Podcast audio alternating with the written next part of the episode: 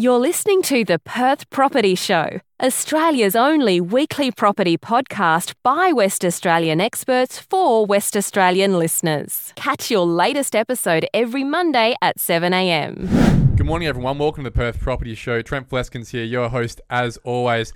And what a massive celebration it is today. Not at any point in time in 2018, on the 2nd of December, when I had my main man, Brendon Ptolomey, in the room on our first ever episode, wondering, what is this? Where is it going to go? Did we ever imagine, Brendon, that four years down the track, we would get to episode 200? Thank you so much for being a part of it. And it could only have been you. How romantic is that? Oh, fantastic. It's just uh, what a coincidence that I'm here for the 200th show. Thanks for the invite, mate. Unbelievable. When I asked you that date, I just couldn't believe that it is four years ago. That's amazing. I think today what we do is we spend the time going through not only celebrating what's happened over the last four years in the podcast, who we've gotten on, the great guests we've had on, the topics we've spoken about, but more importantly, where the market's gone, the journey the market has been on in the last four years, and how we've, as a society, ridden that wave through COVID, through the Haynes Royal Banking Review, through increases in building standards, increases in building costs, Yep. and how the market has reacted to all of that. So, for the first time ever, in 200 episodes, I am going to hand the reins over today Yeah. to the only man I would trust to do so.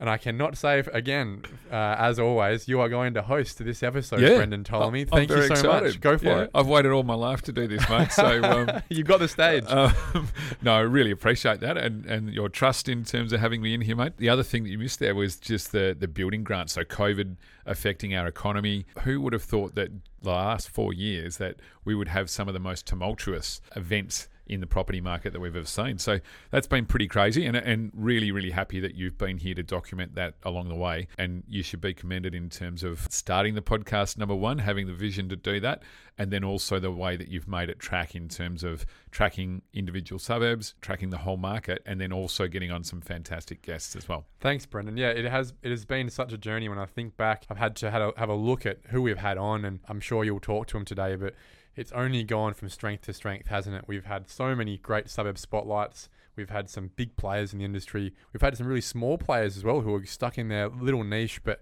who all have some really important things to say. And you're right.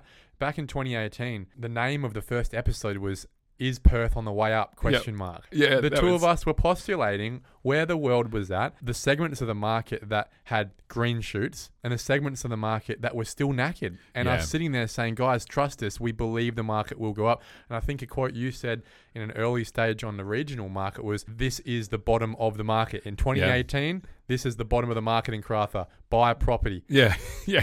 And geez, imagine if people listen to you. Yeah, well, exactly. It, it'd be really interesting, and maybe you'll get some feedback about whether people have listened to some of our tips along the way. Clearly, we're, we're not giving out financial advice, but if we go back and have a look at what we said about Perth Metro and those regional areas back in 2018, we're encouraging people to, to go and buy property. Mm. We were pretty confident, we're very confident that we're at the bottom of the market and that we're going to move up from there, subject to a few factors, but we can look at hindsight, we can see some REIWA stats that say that essentially we were correct over that period of time. Well, what we could see also was we're going through the Haynes review on the mortgage broking banking side as well, seeing that things were going to have to loosen up too. Yep. And that was a big factor. The first factor there was in 2019 when the banks finally loosened the purse strings after APRA let them on the floor for their assessment rates. HEM was being assessed a bit differently as well. You know, we look at COVID and the impact that had. Yep. I think back in 2018, 2019, we were fixing interest rates at four and a bit percent and saying it can't get any lower. That's a fantastic comparison to get at the minute in terms of what a standard variable or discounted standard variable would be now compared to what those rates were back then. What's about that now, isn't it? Exactly. And the, the storm that we see around the, the media at the moment in terms of cost of borrowing, clearly things have changed, as in they've bottomed out and come back up, but there's some pretty dramatic events that cause that as well. when I think about that mindset, you know, I'd love everyone to go back and listen to a few of those early episodes with Sam Corello, for example, talking about mortgages and how we were confident that a four percent rate was was a pretty good rate at Yeah. the time, and that was with prices that were maybe 15, 20% lower at the time than, than they are now. Obviously, they dropped a bit more in 2019 and then they've come back up. And when you think about an interest rate of 4% when we're at that now, again, we shouldn't be complaining. This is a normal normal situation that we're back at. We probably expect another half percent, maybe a little bit more in the market to come, and we should be embracing that. It means that the world is uh, pretty hot with regards to demand. There's still a lot of cash around. Yeah, yeah, yeah, and certainly, I know we've said this recently, but we just need to mention it again. The the the press that sits around those Sydney home prices, the Melbourne home prices, and and, and definitely Brisbane's on the way back down at the moment too. Certainly that press just doesn't need to apply to the Perth and WA market. Unfortunately, just last Saturday the the front page of the paper is you know ten percent drop in Yeah, house thanks prices. a lot, Governor. And then you um you read into that article and it's a it's a nationally based statistic that really doesn't apply to, to WA. So it's still disappointing that we're running those stories when um, our market, uh, in terms of the activity out there at this very point in time, uh, is as good as it was this time last year, and, and values are That's higher than they were this it? time last year. Yeah, we look at the weekly stats, and sometimes I'll see it go from 950 down to 860 transactions a week, and I go, oh, I wonder if the market may be softening a little bit. And then I look at what it was this week last year, and it was within like 10 transactions. It was pretty Yeah. much the same, right? Have you got something there? Yeah, total for last week's sales is in week ending 18th of September, according to REIWA, 861. Four weeks ago, 893. How's this? Same week last year, 863. so go. two sales difference year on year. That's ridiculous. And you know what? It's been like that nearly every week Yeah. where uh, we're actually, you know, we're, in, we're still in a bit of a winter market right now. And I look forward to the spring sun starting to come out. It has the last couple of days, luckily. Yep. It's been a great long weekend. But we think about that seasonality as well. And yeah, we need to look back annually at where we were. Our market has exactly the same dynamics as it did last year. And that's all we need to focus on. Yep, and the scary bit, the, just to put it up front, is the the liquidity is different. Okay, Yes. we, we we completely understand that, but it's not different fundamentally in terms of a historical comparison in terms of the cost of that liquidity. So we're still at a historic low in terms of interest rates and creating liquidity in our market, which will drive the affordability of people to go and transact. You know what's the difference between now and four years ago? It's not the interest rates, they're the same now. Yep. It's the amount of equity we have in our properties. Yeah, yeah, yeah. people, people four years ago couldn't actually get out of first gear because they didn't have any equity. Yep. They'd lost it all.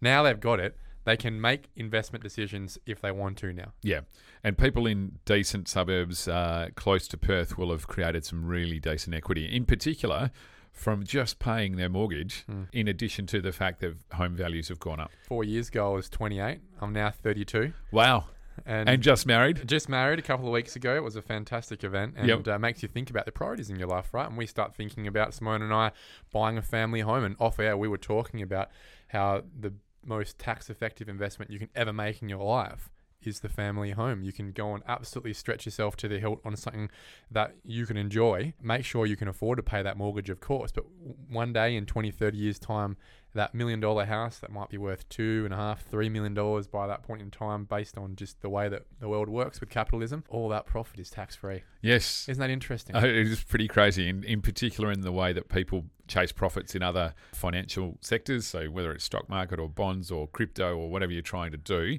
there is always tax on any of those money making propositions. And still, it's pretty unique in Australia that the principal place of residence is tax free. And how you can maximise or utilise that profit that you make is, is always a good question, and, and what risk um, people are, are prepared to take. So, motivation for starting the pod. You're sitting around, obviously, four years ago, had the business going. What was the motivation to get the pod up and going? For me, I'd grown up as a guy in his early 20s, always looking to learn about property, right? It wasn't my job. I didn't property wasn't actually a career of mine until my mid 20s. However, I always loved it. I loved the industriousness of it, the fact you could see it and build it. But the thing that always let me down in Perth is that the only people you could learn from were people trying to sell you something, and most of them were coming from the East Coast trying to sell you really dodgy education packages. There are companies out there that are unfortunately still operating today. Luckily, not coming over to Perth that often anymore. COVID's Yep. helped that, but also I hope this podcast has helped fill that vacuum. And the point was, I'm sick and tired of these spruikers coming across selling their house and land package, selling their education programs to unknowing first generation, normally Australians. they give away a tiny amount of information that's generally available online, and then Yep. hit you with some ten thousand dollar education program. The Hilton, the the Langley, the Novotel, all these places in these you know these meeting rooms, right? Yep. You'd be there on a Tuesday night at seven o'clock. You ever been to any one of those, Brendon, back in the day? Not paid for. No. Uh, Well, they're all free, by Yeah, the way. All yeah, these yeah. all these seminars are free, right? And Yep. they're all in the guise of helping give away free information. Nothing's free, right? Cool thing about this podcast is it is actually free. The Yeah. whole point of it is I wanted to start this thing. I didn't know whether it would last one episode or ten episodes or twenty. I didn't know if anyone would come on. Yep. But you know we're tw- 200 episodes down now, and, and some fantastic people have come on, giving away such amazing information. And the whole point of it was was to fill that vacuum. If we could give enough information to West Australians that was useful enough, then they wouldn't bother going to those free seminars that they get sold at. Yep. And to this day, we are still ad free. We've not made a cent off it. There's no marketing. Brendon Ptolomey doesn't pay to be on here. I don't pay you. No one gets paid here, Yep. right? We're just trying to do a good thing. And if in a job like property where it can be very transactional, it can be very adversarial, Yep.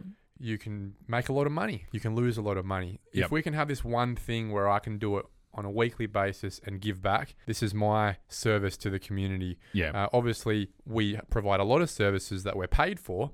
This is one of those things where I can go, you know what, I'm doing doing a good thing, yeah. and yeah. Yeah. Uh, you know, hopefully that's it. Looks like it's it's making a difference. Yeah, and certainly uh, the hardest thing for most consumers out there in property is is who do you trust, Mm. and certainly hopefully they've found their way through some of the information that you've been able to provide. Now, if I, I kind of go to the story of how I ended up on here, I think I, I did a presentation. Often do market presentations to bankers and brokers and builders and that kind of stuff. And I think you approached me after one of those gigs. I bet you were thinking, who is this kid? yeah. That's about exactly what I was thinking. Um, and you always get approached after being a a valuer with the with the half decent brand Herron Todd White. We do you know a, f- a fair number of the valuations for finance around town every single day. Or your of the week. arm's length. You know? Yep. Everyone knows if you're a valuer, there's no agenda. Yeah. Yep. So we're giving the bank the most honest answer that we can, and I'll always get approached by a banker or a broker who we've probably upset in one some way. So Yes. their their customer hasn't got the outcome that they thought they'd get. The Yeah. estimate was high and the value was low. So I'm always a little bit wary about who comes up after I've gotten off stage. Always very welcoming, and so yeah, you you bowled up and you're telling me that you're going to make a podcast, and I'm like just going, who the hell is this guy? Yeah. Um, obviously went and googled you and worked out what was going on, and you know from our point of view, um, we're attaching our brand to to yours, and so we we be a bit skeptical about that, and and clearly. Uh, what appeals from our point of view is is that trust and that honesty in terms of, again, oh, we don't sell anything in our business. Um, we're, we're a bit weird in the world of property, so we- we're coming from a pretty similar point of view. We sell our product essentially to the bank or our services to the banks, and so it, it lined up in terms of being able to come at this from the, the same honest point of view. So from there, in terms of setting up the motivation, did you have a goal as to you know podcast list download numbers and listener mm. numbers? Not really. I didn't know what was something that hit a critical mass. We never really knew, right? In our first episodes, we were getting 100 people a week. And because obviously you start from nothing, we've never spent a cent on advertising. We've never done anything other than word of mouth. And we've Yep. always only ever, as it still says at the front of every episode, this podcast is for West Australians. Yeah, right? yeah. You know what the ironic thing is now? Half of our listenership is from the East Coast. Really? Yeah, and yeah. we've never we've never marketed to anyone on the east coast. Yep. We've had one uh, Sanjeev Sar. We've had one guest from Sydney, Yep. uh, and and he's a you know, fantastic guy that's come in and talked about their perspective of the Perth market from a buyer's agent's perspective. But other than that, it's interesting how it's a, it's a really cool stat, and I, I think we've said this before, but a year and a half ago, ten percent of our listenership was from the east coast. Yes. Now it's half. And Wow. what to me that demonstrates is a really awesome statistic that people should be taking note of. Is it demonstrates it's a proxy for the interest the East Coast has in the Perth market. Yep. Right? If they weren't interested in Perth property, which they certainly were not interested in four years ago, Yeah, yeah. no one was interested in Perth property four years ago from the East Coast Yep. because they were doing so well. Half of our listenership now is from the East Coast. Yeah, right? that's and, amazing. And that actually lines up perfectly with some of the big agents we speak to on a daily basis. Shane Beaumont, Mike Jesselin, these guys will say often. Last week, Shane said to me, Trent, more than half of our buyers now from the East Coast. Yeah, yeah, it's a, it's pretty amazing, and we're seeing a lot of that in the contracts of sale that we see through the, the mortgage process or mortgage finance process, uh, and most importantly, they're buying in regional WA as in as well as in Perth Metro, Mm. which I'm not sure that they've done a lot of that in the past in, in previous cycles. But Um, you know, welcome, welcome to everyone listening Yeah, that's yeah. not from Perth. this podcast is for West Australians. It always will be, but it is certainly not exclusive to West Yeah. Australians. If you wanted to take the time to learn from us and understand the West Australian market, you're more than welcome to. Yeah, and hopefully they've picked up on our discussion around population growth in the past. We've got an economy that is is still going very strongly over here. yeah. Come join us. We, we absolutely need people to move to Perth, and there is some supply issues in terms of coming into the market. But the population stats that were just released in the last couple of days show positive migration to WA. So there's certainly a trend happening there, and you could do a lot worse than cashing out of Sydney, Melbourne, and Brisbane at the moment and moving into WA. To round that off, to answer your question, we're now sitting up above a couple hundred thousand listeners. Yeah, that's amazing. Oh, well done, and congratulations on that. That's that's It's- just absolutely awesome. You know, it's fulfilling in a way that it just it means that the people we get on are certainly interesting, but also they're trusted Yep. and they're giving the right information. And and the cool thing is, uh, people ask me, who, why do you get that person on? Or how do you know who you're going to get on next? Or do you never run out of, of ideas? Or, yeah, yeah, And the answer is no, because we get so many suggestions. Yep. A few weeks ago, we had s- some guy that we've never met personally would just say, hey, when are you going to get that legend Brendon Ptolomey back on, right? And Yeah. that makes me, oh, geez, I need to give Brendon a call and we'll get him on. And Yeah. obviously you can't. and that happens. You know, uh, of, often, a lot of the ideas I get of how what who we get in, Yep. it very much centers around what I personally want to learn. yeah. So if you if you look back through the last couple hundred episodes, I think there's a pretty obvious progression from talking about triplexes and basic subdivisions to then we start talking about apartment development, then we start talking about childcare development and commercial development and land development. It, it wouldn't take a very intelligent person to recognize that that has followed the interests that I've got in property development and my own personal development Yeah. progress as well. Yeah, so you've taken the listeners on your journey through here as well. Pretty much, um, yeah. Yeah, if you're listening close enough, then you should be taking down some notes as to um, Trent's pathway through property life. Yep. Yeah. So in terms of those guests, you've had some amazing heavy hitters, and I, I remember being really pleasantly surprised when you start telling me that people like Rita Saffioti are coming on, Paul Blackburn, Kath Hart, Tanya Steinbeck, all of the agents that you've engaged with in, in doing Yeah. suburb profiles. We've So had over hundred suburb spotlights. yeah, Yeah. so, firstly, on on guests, what's been the most kind of rewarding discussion? I, I know you don't want to kind of name favourites or anything, but Mm. in terms of those high profile guests coming on, Well, getting the planning minister in, Rita Yeah. Saffioti, and I ran into her at Restore a couple of weeks ago, and, and I said, "Do you want to come on again?" She said, "Yeah, book a time." That's so awesome. she's certainly interested in coming on, coming in again. Getting her perspectives on where medium density is and the medium density code that's supposed to be coming out a year ago and probably next year or the year after, who knows? yeah, talking about the difference in her perspective between infill and expansion and where that sits, the balance. Uh, Metronet, and uh, she is just hell bent on getting Metronet. That's her legacy, I think, through right. And if you're looking at property and planning, you want to be future proofing yourself. Listen to that episode with regards to where she sees planning upscaling going. It's all going to be around the train stations. Yeah, right? yeah. So that's a pretty easy one. Probably the biggest fish we've had outside of Rita Saffioti was certainly a few weeks ago Paul Blackburn. I Yep. mean, that guy is probably, I would say, the most successful developer we've seen in the last 10 years. Yep. He, he hasn't put a foot wrong. In development, often you do well six, seven, eight, nine times, and then you'll lose one on, on the 10th one. He hasn't. He just has gone from strength to strength and is making huge legacy outcomes in Perth, where his brand now is essentially if he's doing something, you know it's going to be good yep, and you know he'll get the money, you know he'll sell it out. Imagine building a business like that. So Yeah. that's someone I've looked up to from a professional point of view for a long time. To finally get him on, it took about three years. Brendon. really, Yeah, he's Far always re- he's always replied. Yep. He's always been very courteous, but it Yep. took three years until we actually got Evan Campbell on, who was another very successful property person in WA. Used to be the CEO of Mirvac a few years ago. He's a an advisor to Paul. And it wasn't until I got Evan on that Paul listened to Evan and went, "Oh, geez, that's a good podcast. Yeah. Yeah, I'll, I'll be happy going on that." yeah, that's So, great. you know, sort of snowballs like that. yeah, But yeah, you yeah. Some of the you know, obviously I love having you on. We get some fantastic conversation. People just love the chat as Yep. well as the data. And again, you've never put a foot wrong, Brendon. Dylan Camby, who's no longer at REIWA, but he was the analyst at REIWA, Yep. uh, giving some awesome stats about that. yeah, yeah. And then just to the smallest things, man. We've had podcasts about home theater technology, Yeah. about solar technology, uh, sustainable landscaping, air conditioning, Yep. interior design, property staging. We've, as I said, we've had a hundred different suburbs. For everyone listening from the East Coast, especially, if you want to learn about a suburb that you're thinking about buying into, Yeah, that's we've great. probably Yep. done a spotlight on it. Yep. Uh, search in the keywords uh, for the suburb you're looking for. We've probably spent half an hour talking to the number one agent in that suburb talking about it. yeah, calling out some of those, in particular the the property specific podcasts too, just to go back and um, one that I was it's it's recent, but to go back a, a few weeks ago, the sustainable design and construction from uh, Dave Minot was really good. Just um, It was really well, well received. Lots of listens. yeah. Yep. loved that. And interesting watching his, from my point of view as a valuer, we've got a challenge in terms of how you value that product and, and whether it's acceptable in our marketplace. Is it So- worth the money you spend on it? Exactly, and hearing him talk through it is a really good educational piece from our point of view. Back to the simple things like aircon and staging and that kind of thing. So yeah, go seek those past podcasts out because they're still relevant. And then yeah, I wanted to ask you about the suburb ones. So mm. what do you think your kind of most dynamic or effective suburb spotlight was, where you kind of sat there and went, oh, hang on, I'd never thought about that suburb in that way, or have I missed that suburb, or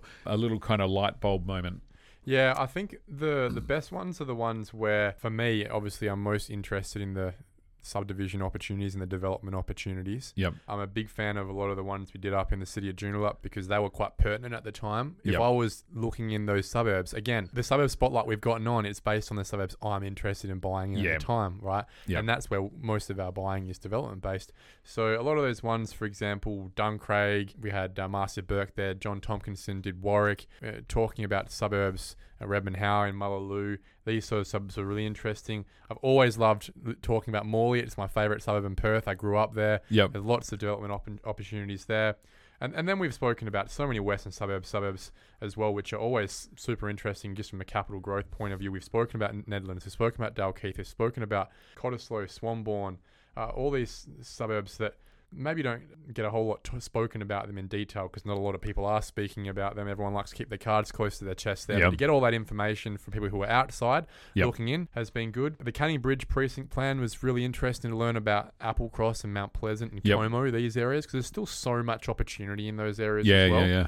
So talking to Colin Gandini about why, for example, uh, what's your issues in Applecross? And I've said this before. Her issue is not she hasn't got the buyers; it's that she hasn't got the sellers. Yes, yeah, yeah. Right? So the money's there. It's just the properties that they would pay overs for aren't being brought to market Yep. because everyone that's in a good property is happy where they are. They don't Yep. want to sell, and they've got no one on. to move to. Yeah, yeah. Um, Yep. So those have been awesome as well. And if I can also give a really good shout out to Carlo Bordi, who's been Yes. I'm sure maybe you'll bring it up as well, and Sam Carello. Yep. Those Carlo with the tax side. Tax is dry, Brendo. Yeah. It's really hard to get through. But the amount of answers that are provided in Carlo's episodes, anything you need to know about property tax and all those quirky questions from capital gains tax to interest expense to depreciation to what happens if I buy this, subdivide this, live in this one, sell that one, I time it that way, I wait 12 months. Yep. You know, all these things, all the answers are there. Look Yeah, up yeah. Carlo in the search engines and you'll find all the tax stuff that you need to. And this is nationally relevant, right? Yep. Not just WA. And then Sam Corello, man, we've had the top mortgage broker in Perth for the last four years Yep. giving his information on the on the finance broking market too. So Yeah, yeah. all that it's really cool to hear the story from the the first time he came on to to now about where the rates have been Yep. and the I guess the recommendations for a long time it was fixed Yes. and now we're back to variable again. Yeah, yeah, Yeah. yeah, it, and uh, amazing journey. And I'm just thinking out loud, but having been able to document that now, Mm. even you and I just sitting here preparing for this, being able to look back and hear what we said, I'm finding that that's pretty unique in terms of you know I've been doing presentations about the market for years and years and years. Longer than I care to remember, actually. And that's usually live to a room. And these days, people all have their camera on and maybe record the bit they're interested in or whatever. But you don't spend a lot of time going back specifically to a date four years ago and go, right, were we right? And thank God we're sitting here going, yeah, we were pretty right about what we said. Well, very right about what we said back then. Mm. But then being able to do that the same in terms of potentially giving people some comfort about making future decisions based on reviewing what was happening in the past. But, like you think about that with interest rates at the moment, it's a really mm. good point to go back and see where we were. Yeah, think about where our heads were at when we were talking about interest rates back in 2018, 2019, Yeah, and how normal that those numbers were. Yep. You know, we, we went back in 2019. We were absolutely loving the fact we're at 4% because it wasn't that long ago before that that we were at 6.5%, 7.5%. yeah, People were paying nines back in 2007, yeah. right? So we're looking at four going, mate, this is just fantastic. This is unbelievable. because we Yeah. remember we were paying three grand for our mortgage on our 400,000 and then it went back to 1500 Yeah. and now it's at two. Yeah, yeah, Relax. Yeah. You know? But, uh, so There- to, to think back and actually have an, an almanac Yep. of all that data is, yeah, it's right. You're right. It's really cool. Yeah, uh, and relax is a really good word at the moment because everyone does seem to be really stressed about it, and mainly because of the, the again, I'm ha- harping on about it, but the press being driven out of the East Coast and Mm. their obsession with hassling the hell out of the RBA and their next rate decision means that it, it gives a pretty negative influence across decision making and risk profiling for our customers or our marketplace here in, in Perth and broader WA. So, in terms of probably best property opportunity you might have seen through that period of time, is there something that someone's come on and said or done where you've got again kind of that aha moment Mm. you know you, you discuss uh, you come back to that paul blackburn discussion and you see what he's done with being able to push approvals as in numbers of apartments on his sites to their the highest degree and Mhm. then the risk that he the profile that he's had is unbelievable and, and you have to give him massive credit for that and, and his team that have worked through that process Obviously, he's been able to nail down finance because you can't do any of this without finance. And then to jump through the hoops of the planning laws. And my offices in Subiaco, I can see one Subiaco finishing off at the minute. It looks amazing. The streetscape starting to be revealed from behind the scaffold. That looks amazing. That site sat there for 10 years Yeah. while the council argued with everybody about, and, and I just cannot help but look out the window now having been through a couple of cycles, our office has been in Subiaco for 10 years, and watching shops close, cafes go broke, people walk away in frustration, developments sad, really. being declined, Yeah. Subiaco Oval and the football walk away. You look at this as, as the bright shining light that will bring population to the, the location. Well, it tells a story, really, I think, a theme in that the one thing Paul's gotten right, I think, over and above everything else, other site selection is most important. But the other thing is that he's focused on quality and up specking before costs. Yep. And I, I think when you, you can scale that all the way down to a triplex, if you focus on creating an, a product that's better than anyone else's in that area, rather than focus on the bottom line and chipping away at, at costs, which therefore chips away at quality, Yep. um, you'll protect the one thing that can kill you, and that's sales. If you can't get sales, then that profit stays on the paper and it gets worse and worse as interest erodes it over time. So he's focused on building quality before and size as well, rather than fitting quality over quantity, if I should put it that way. He's got- he built less of them at a higher quality. And it's the same thing that you can bring all the way down to uh, a triplex level, and, and that's what's changed. Your question was what's what's been great uh, picks over the years. Well, certainly being able to transform that pro- that property that he paid 25, 26 million dollars for, or something like that, at the time, and bring that right back down to the opportunities that there were at the time over the last four years. There was you know, things changed. Y- Your opportunities isn't always going to be the same throughout the cycle. So, but on 2018, 19, 20, you could essentially buy a property in Warwick for 500 grand Yep. know you were going to get it for that, and then know you're going to be able to build a triplex for 600 grand, have $100,000 ish in associated costs, so now Yep. you're at 1.2, and know you could sell each of these for 500 grand each. Yep. You'll make 300 grand minus GST, minus selling costs, minus capital gain. So you, you, you essentially can put 200 and a bit grand in and make 200 and a bit grand in Yep. 15 months Yes. right?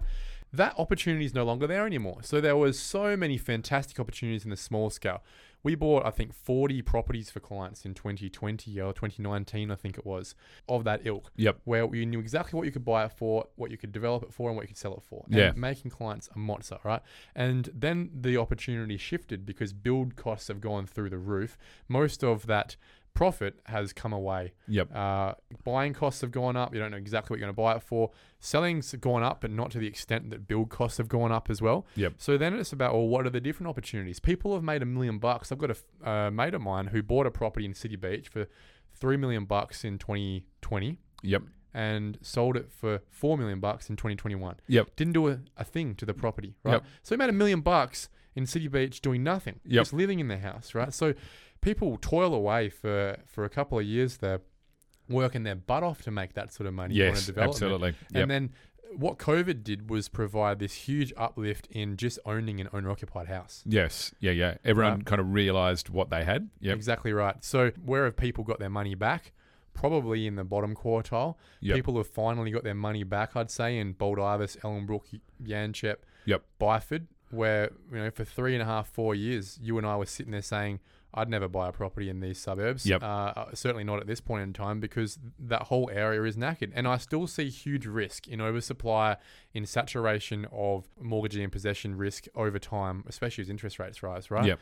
Uh, so I still wouldn't be buying there. But w- what we can at least say is those people who are on Keystart, Yep. and we said this a few weeks ago, can get off there now because Yep. they've finally got 20% equity or Yeah. somewhere near it, right? If you haven't, get off. Get Yep. off Keystart and get onto your your next loan that might be at you know, 4% rather than 6%, Yeah. wherever Keystart's at now, right? So this is your opportunity. It's the whole point of Keystart. If you haven't gotten off there, this is your opportunity. So those are the things that I guess the opportunities that have come throughout time. And in that whole op- cycle, there's been huge opportunities in the commercial space. Yep. People have been making a lot of money buying and owning warehouses, Yep. Developing. Industrial's been crazy. Industrial Yep. been Yep. nuts, and because the cap rate, the, the yield that people are accepting to buy leased investments, Yep. Uh, which is a whole big kettle of fish that has been explained before in the podcast, has gone from six and a half down to five percent. Right, Yep. that that increases the value of these properties by forty percent Yeah. um, in some cases. So when the cost of the location and the cost to build it hasn't changed much, but the value has gone through the roof, put an operator together, you find a site, you develop it. It's actually a lot more simple than doing a, a triplex, for Yeah. example. There's way less issues there. Yep. Childcare has been huge opportunities over the years, becoming less of an opportunity now as cap rates start to increase and Yeah. operators start to become a bit saturated. And the one opportunity that's really been dead most of that time that I think is going to start coming back is land development. Yep. A lot Yeah, of okay. land sites are starting to come up, and also apartment sites are starting to come up. At some point in time, apartments costs and house and land package opportunities have to start meeting a market. Yep. This is the time where you recognize that and you get in. Yeah. Yeah. For sure. Yeah, and that's only because people have been sitting on their hands for the last few years doing nothing with it. Yeah, and so the the forward costs in terms of raw materials of for construction for steel and timber uh, have started dropping away on international markets now. So does that mean we can probably look forward to so secure a site now on the idea that by the time you're approved and you're looking to cost the construction, which might be six or twelve months down the track, it's going to be less than it is now. It has to start coming down. This is the issue, though, Brendon. If I said to you, "Look, Brendon, every year your salary is a hundred grand, right? Yep. But we sort of, we still want you to do your job, we want you to do your job a little bit less than we needed you to do last year. How Yep. about I pay you seventy grand this year?" Yeah, yeah, You'll say, "I don't think so, buddy. I'm Yeah. worth a hundred grand because I've been getting paid a hundred grand." I'll take 95 though, just because of the relationship we've got. Yeah, I don't want to lose sure. my job. It's not worth stuffing around. You're never going to 70, Brendon. Right?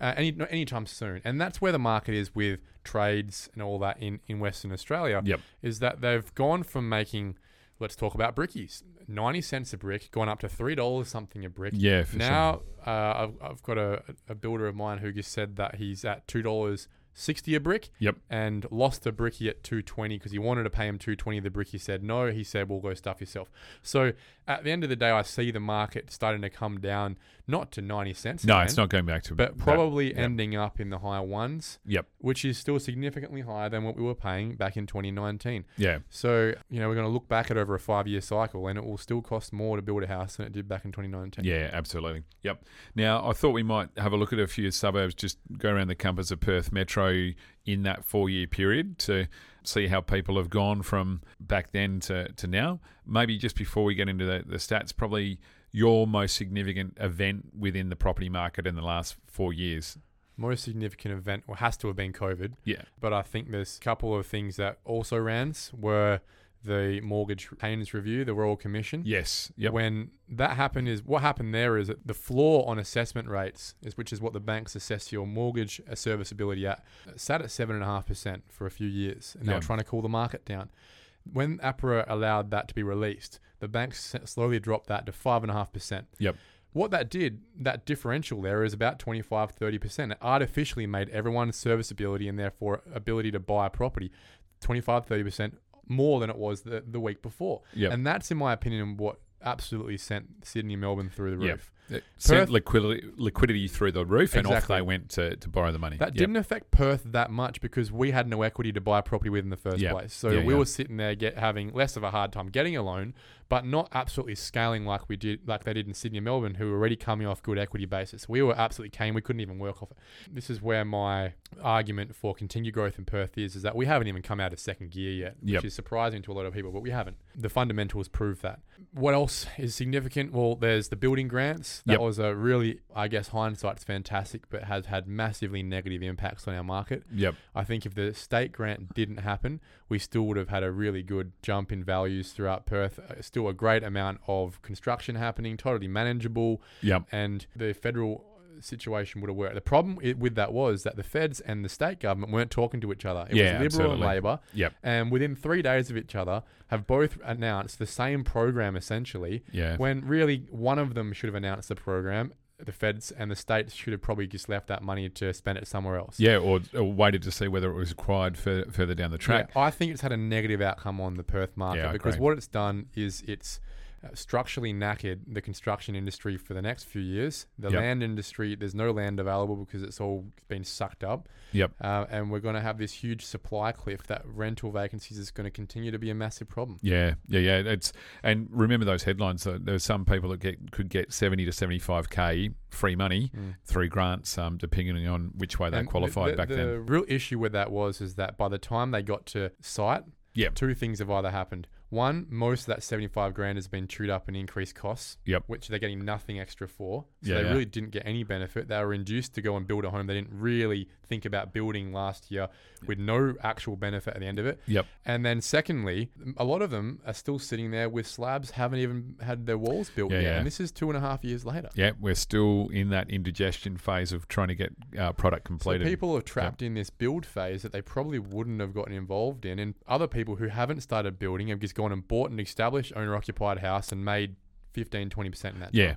Yeah, yeah. So, should we have a look at a few of those stats? I've only got Go kind of a it. few suburbs that we've harped on about. Um, would be remiss of us not to start with Baldivis. Mm. So, median house price back in 2018. So, we're talking December 2018 stats here from REIWA because that's when we started the pod. That's when we first looked at those numbers. And um, median house price back in that time was 400k in Baldivis, which is a little bit higher than I thought it w- would be, but um, currently sitting at 446k in the March quarter in the REIWA stats.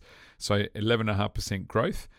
The really interesting thing here is It's not a turnover. lot, is it? That's not huge. That's not you know headline grabbing, and probably explains why the West hasn't got it on the front page. Yeah. But how's this turnover number? So there was 339 sales in that quarter back in December 2018.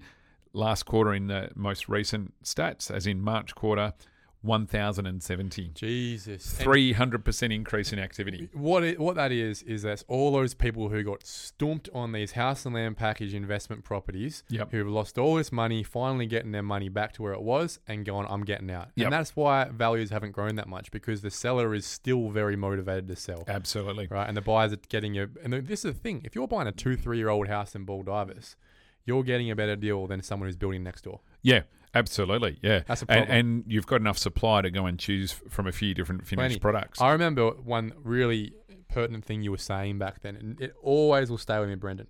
And at the time, there was you were saying that there was two years of stock yeah. on the market. In that, oh, you explain that to us. Yeah, yeah. Well, so we just looked at the listing stock and we were tracking it on a monthly basis. And admittedly, they weren't all finished houses. We weren't cutting out as much of the house and land package stuff as we could. But bottom line was there was about 600 houses on the market, 650 back then, for, off the top of my head. We're just saying, look, there's two, three years worth of stock here, whichever way you look at it. And so how is the market going to change rapidly and how does it get traction from a value point of view if as soon as that one house is sold, another one comes to the market, number one. And as soon as someone looks at that house to buy it, they can go down the road and offer a lower number and mm. get the same product. And so the, the market was ebbing backwards. Um, and so now we can see that that changed over that four year cycle and that those sales rates have increased on a quarterly basis. But what I think it shows as well is that this is where our argument against house and land packages continues to sustain itself in that people who have been sitting on these properties whilst others in other areas have made 25, 30, 40%. Look at Coolbellup. Yep. Look at Balga. Look at Willagee. These are suburbs that a lot of people turn their nose up to, right? They've made 35, 40% in the last three Yeah, yeah. And Baldivis is 11% up in the last four years. Yeah. So Ellenbrook, similar, up by 13.7% from $386,500 to $439,500 as a current uh, median house price in there. Again, similar in terms of transaction numbers, but clearly we've saved this all the time. All the time, Ellenbrook is a much smaller suburb than Baldivis. Had a similar oversupply problem in terms of having two years worth of stock. So December 18 quarter there were 237 sales. That's up by 250% to 588 most recently. Byford's pretty similar. So volume there is up by 250% as well, from 176 to 441.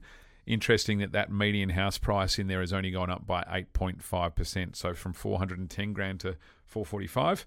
And I'll throw Northwest Corridor at you. Alkimos, $399,500 was the median house price in December 2018, with only 104 sales for that quarter. And those sales have tripled to 336, and the median house price is up 13.26% at $452,500. There. Doesn't doesn't that show? Uh, I guess it's so vindicating, right? It's so vindicating to see a four-year explanation here on what we've always said, and that these areas that get marketed the most, that have the most activity, they're always the highest sales per week. Yep. Have had nearly the worst performance in the last four years across all four, and this is coming off the lowest bases. Yep. We've got to go back to Cottesloe as well. Well, Take let's a look go at to the other side. We- and and this was on the first episode we ever had. Yeah, we were My talking phrase, about what that, that market the was doing in smart money moved first. Yep. So I, I actually going back to this number, I thought the median house price was probably a little bit lower tha- than this in Cot back in December 2018, but it the, the stats don't lie. REIWA saying it was two million and seventy five thousand dollars back then. It's now currently two million eight hundred and so that's a thirty seven point four percent increase in median house price for Cottesloe in that four year period. And the volume's pretty interesting; it's quite steady. So the volume of sales back then compared to the volume of the sales now are pretty much the same. What happened is that the volume of sales last year blipped up by about 15% above normal. Uh, So obviously there's an undersupply of stock there in terms of there's only so much supply within that Cottesloe location. But it's interesting that the blip in activity happened last year. But just remember that's kind of year to date numbers too for 2022. In a place like Cottesloe, the volume of sales is probably not dictated by the demand. It's probably No. dictated by the amount of properties available. And there's sell. a massive undersupply in there at the minute. Yeah. Look, I'm very well aware that when we sit here and compare the bottom of the market at the top of the market, it's easy to say, and uh, also disregards the fact that 90% of people can't afford Cottesloe. Yeah. right? Yep. But again, I make the same point. There are so many other suburbs that are infill areas that are cl- close to transport nodes that are older, less specky, less sexy, less marketing thrown at you. Yep. Like Willagee, Coolbellup, Morley, places around uh, Carlisle, for example, um, that a lot of people can afford, right? Yep. Even Beechboro. I remember looking at a property. Uh, we we bought a property in Beechboro for three hundred and two thousand dollars in twenty nineteen. Yep. It's now worth four fifty. Yeah. Far Um, out. And these are areas where the, the same price point, right? It- it's worth four fifty. It's worth about the same as Baldivis. Yeah. People go, oh, I wouldn't wouldn't live in Beechboro. Yeah. Well, why not? Yep. If you would have made a lot of money. Yeah, yeah, Right? exactly. Yep. Yeah, and uh, really, we're just trying to get people thinking and, and have that conversation around those differences in terms of uh, outer suburbs of Perth, inner suburbs of Perth, and just get people thinking through their The choices. um, fundamentals and- of and where their affordability sits. grows. Yeah, yep. Right. Property grows not because they're getting marketed all the time and they're on the front page. There's a reason there's a lot of marketing because it's hard to sell these properties. Yeah. Right. The reason properties grow is because they're close to good amenity or they've had increases in amenity, I should say, over the time. yeah, And or increases in the affordability of people that live there. yep, yeah, right? yeah, And that is because people come there for the amenities. So Yep. good schools, close to water, close to the train stations or transport routes, and close to good shopping centres. Yeah. It doesn't change. It hasn't changed, right? And you're right. It's such a great thing to look back over the last four years and reflect on that with actual data and information. just in terms of affordability going forward, we were talking about Keystart before, and so there's an argument out there now that they should probably change their cap, as in the state government sets a cap for the amount of money that um, Eligibility, people are, el- eligibility about, uh, people are able to spend on a house and land package. So, in my mind, that's holding back the market slightly, holding back people oh, making Oh, that next decision. 100%. Not only the Keystart cap, but also the first home buyers stamp duty free Yep. cap of $430,000. McGowan needs to look at this seriously.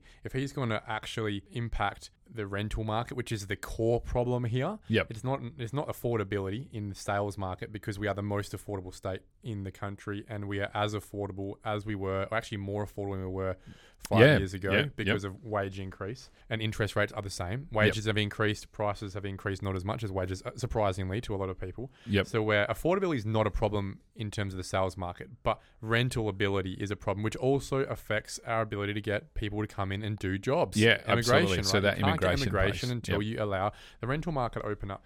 You can't do that unless people leave the rental market and start providing Yep. spots for people to rent. Yep. And how do you do that? You avail people, more people, to buying. The easiest way to do that, especially when you can justify it, given the median house price is back to the 500s, is Yeah. uh, index, really. Index the first homeowner's rate of duty threshold to the median house price. Yeah. Anyone under that can get their first home with no stamp duty. Anyone Yep. above that, well, you obviously don't need it. Yeah, and that four year period shows that indexing it to the median house price of Perth would not be that scary because it was the median house price in December 18 was $500,000 and it's 527 now. So you're just getting the market to mm. move or the, the parameters to move with the market. Change it on a yearly basis, Yeah, I'd say, so it's not changing too Yep. often so people can know what they're working with.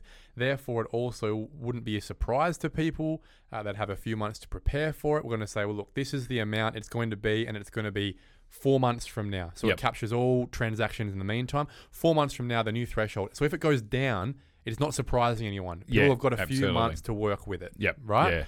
yeah. Because that's the last story. I'm sure your last story you want to hear is, oh, the, government changed the threshold this year down to seven thousand dollars. I bought it for this price, a little bit more, and now I've got to pay a couple of grand in a stamp duty. Yep. So you give people time. You have a lag time in there. It allows people to understand the information, and then what it does is it opens up hundred thousand dollars worth of property. So everything that's from four thirty to five thirty or five fifty, wherever Yep. you say the amount is at the time, that now people don't have to spend twenty thousand dollars of their cash Yep. on on On tax. On tax, that That's- gives it's an it's a very inefficient tax. A good tax is one like cigarette tax that stops people smoking, keeps Yep. them healthy, and also we don't have to pay so much for hospitals for them to be in hospital, right? Yep. That's an, that's called an efficient tax. This is a the perfect example of an inefficient tax because what it does is it not only doesn't help anyone.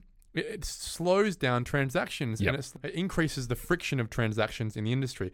The more transactions you have, firstly, lifestyle, people can move more freely. Yep. Therefore, they'll move to new jobs and things like that without the excuse of, oh, I can't leave my home.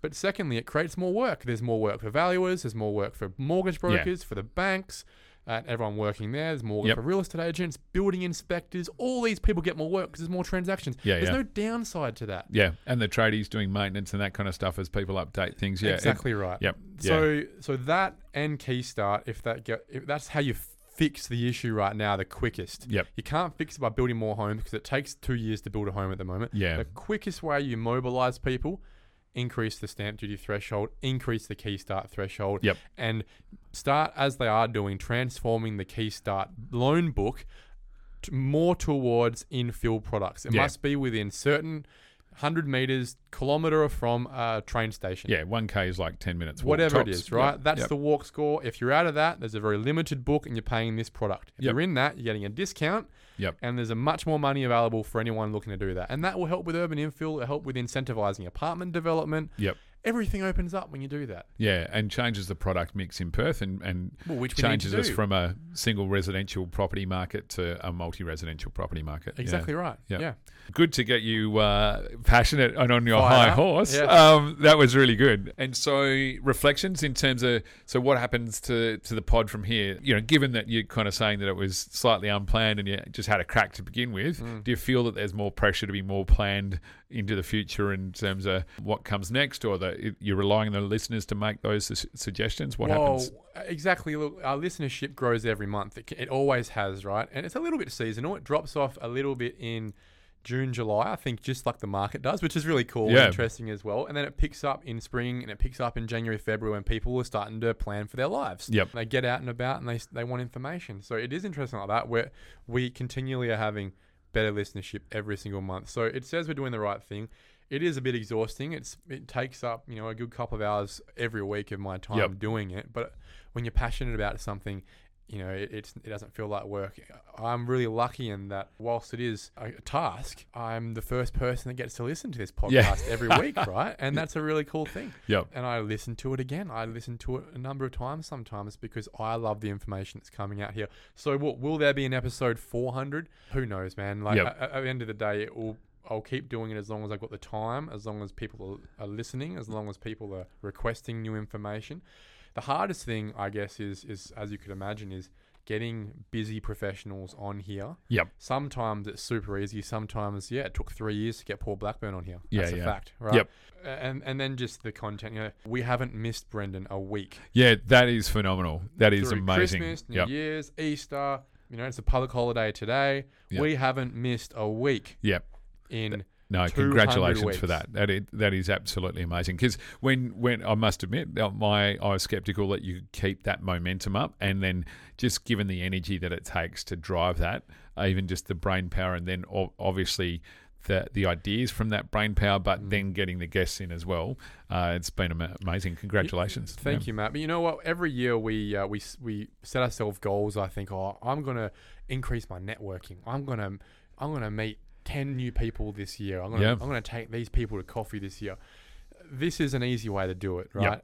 Every year, I probably through this podcast meet or catch up with it's 52 new people Yep. every single year, and that's more than most people would allow themselves to do. It's not a coffee where I'm saying, "Hey, can I grab you for buy you a coffee?" It's a real productive opportunity for the Yep. both of us to get something out of it and enjoy spending that time together to give as much as we can to the thousands of people that listen to this, but also learn from each other. Yeah, yeah. No, it's So it's great, you know. it, con- congratulations again, mate. Uh, the you need to be commended for for starting it off, for getting the traction, uh, for going hard at the the people that you wanted on here, and for evolving it from some simple ideas around topics through to some really complicated guests in terms of you know having the planning minister on here and giving her the platform to explain her her policy and, and her vision is absolutely fantastic and, and giving that information to, to all the listeners out there has been really good. Thank you, Brendon. Look, I don't even know what next episode's going to be. To be honest, we haven't. I haven't even picked it yet. So that's how live it is. Yeah. Sometimes we'll get to a Thursday and a Friday and go, Jesus, I haven't actually uh, picked someone for next week. But somehow we've always been able to pull it together. So Yep. thank you, everyone listening. It's been an amazing 200 episodes, so much support, and you know I'll do my best to, for it to keep going. Yep. Anyone got any suggestions on what it is you want to hear, who you want to hear it from? No one really says no to come on the podcast these days, so uh, it's more likely or not than we'll get them. Yep. So yeah, put your suggestions in, guys, like you always do. Ask questions, and we'll continue to answer them. Excellent. Cheers, mate. Well done. Thanks a lot, Brendon. Thank you for listening to another episode of the Perth Property Show. If you've only just joined the conversation, you can catch up by heading over to our website, perthpropertyshow.com.au, subscribing to the podcast, or joining our Facebook page. Don't forget to tune in next Monday at 7am for more expert insights, local analysis, and suburb spotlights. Happy hunting!